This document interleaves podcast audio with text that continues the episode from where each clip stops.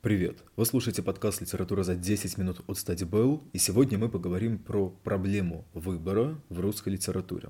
Если вы сдаете ОГЭ или ЕГЭ по литературе, то это такая достаточно распространенная общая тема, которая может выпасть вам либо в каком-то маленьком сочинении, либо в одиннадцатом большом сочинении. Тема выбора встречается крайне часто, потому что именно на э, основе выбора какого-то героя, либо группы героев, строится все произведение. К этому выбору могут подключаться другие обстоятельства, такие как любовные треугольники, э, основной конфликт, который, безусловно, не стоит э, смешивать с выбором, но в любом случае из маленьких выборов рождаются большие. Сегодня мы поговорим про несколько произведений, которые а, можно взять в основу для вашего сочинения, если вы сдаете ЕГЭ или ОГЭ по литературе, и также несколько произведений, которые, собственно, являются такими основными примерами, простыми примерами в русской литературе для обоснования вашей позиции по поводу как раз-таки данной проблемы.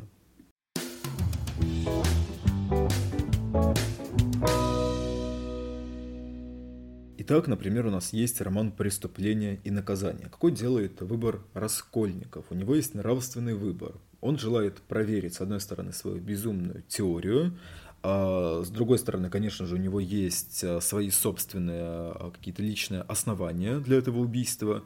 А, и, конечно же, он выбирает путь убийства. То есть он переступает порог, там, помните, очень много различных символов, именно что настоящий порог, и в то же время а, именно порог его судьбы. Мы уже говорили неоднократно о Порфирии, который, по сути, является антиподом Раскольником, но в то же время в один из диалогов говорит о том, что я, в отличие от тебя, не переступил. И в то же время а, именно эта фраза сближает максимально героев и дает читателю понять, почему Порфирий так быстро и так четко читает все с лица Раскольникова. Убийство, казалось бы, должно сделать Раскольникова победителем, но Достоевский, грамотно распределяя части, всего одна часть на преступление и пять частей на наказание, уже, то есть э, в самом именно композиционно он показывает, что, конечно же, выбор Раскольникова был неправильным. А, любое убийство, хоть за 100 человек, хоть за тысячу, оно не заслуживает и не имеет права быть. Другой э, выбор, тоже нравственный, у нас случается в «Капитанской дочке», который делает Петр Гринев. Э, все офицеры, например, да, кроме Алексея Швабрина, предпочитают смерть. И в конечном итоге, в том числе на такое поле выборов встает и Петр Гринев, который говорит, что он является природным дворянином, присягал на государственные ценности императрицы и, собственно, служить Пугачеву он не может.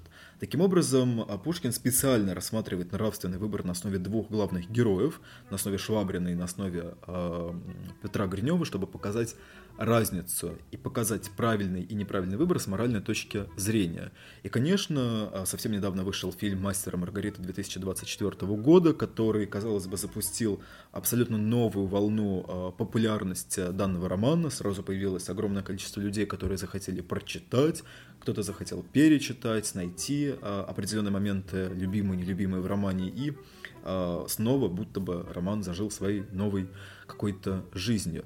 Так вот, в знаменитом романе у нас есть много людей, которые делают некоторый выбор. Конечно же, это выбор Понти Пилата, а, который пытается, с одной стороны, максимальным образом помочь Иешу, но в то же время сам изначально не предпринимает никаких попыток помощи. Эта помощь начинается уже с момента э, людского выбора. Именно за этот э, выбор, который в конечном итоге он делает, это сохранение своей должности и, э, с другой стороны, стоит возможность спасти невиновного, он выбирает первое. И как раз-таки Булгаков прекрасным образом показывает все его страдания, мучения, бессонные ночи, головные боли, которые мучают его на протяжении, казалось бы, уже тысячи лет. Другой выбор также делает и мастер, выбор делает Маргарита. Но так как этот роман действительно очень сложный, у нас был отдельный подкаст про всю, всю сложность и нагромождение в данном романе, я рекомендую его послушать. Мы разберем и разобрали только выбор Понтия Пилата. Другой популярный выбор, конечно же, это выбор в любви. А прекрасным примером для данного выбора является роман Евгений Онегин. Там а, абсолютно зеркальным образом происходит такая любовная линия между Татьяной и Евгением. Сначала она в него влюбляется, в конце концов он в нее влюбляется, но как таковой точки соприкосновения Пушкин не рисует. А, с одной стороны, это действительно из-за а, холодности Онегина и его, возможно, некоторого хандрического настроения, которое не позволяет чувствам проснуться. И в конечном итоге никакой любви не получается, потому что Татьяна признается верности мужа. Хотя, с другой стороны, опять же таки, а, есть некоторая линия исследований, которые показывают, что фраза «я буду век ему верна» может относиться не к мужу, а относиться к Богу. И как раз-таки, что Татьяна в первую очередь видна, верна Богу, Отсюда, собственно, весь ее нравственный выбор, в том числе и выбор в любви. И мне кажется, что было бы абсолютно нечестным не рассказать а, про, конечно же, драму Островского «Гроза», которую мы также обсуждали уже в нашем подкасте. А, это выбор является как будто бы не свободным. То есть Катерина всей душой хочет сбежать из того места, где она проживает, и понимает, с другой стороны, что ей самой это не удастся мы как читатели можем рассуждать э, с двух разных позиций. С одной стороны, ее никто не может вытащить, собственно, из города Калинова.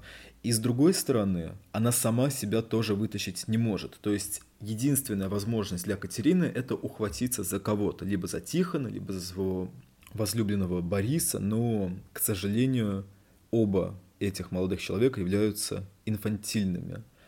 Э, людьми, которые погрязают, собственно, в том, в чем сами, казалось бы, изначально оказаться не хотели.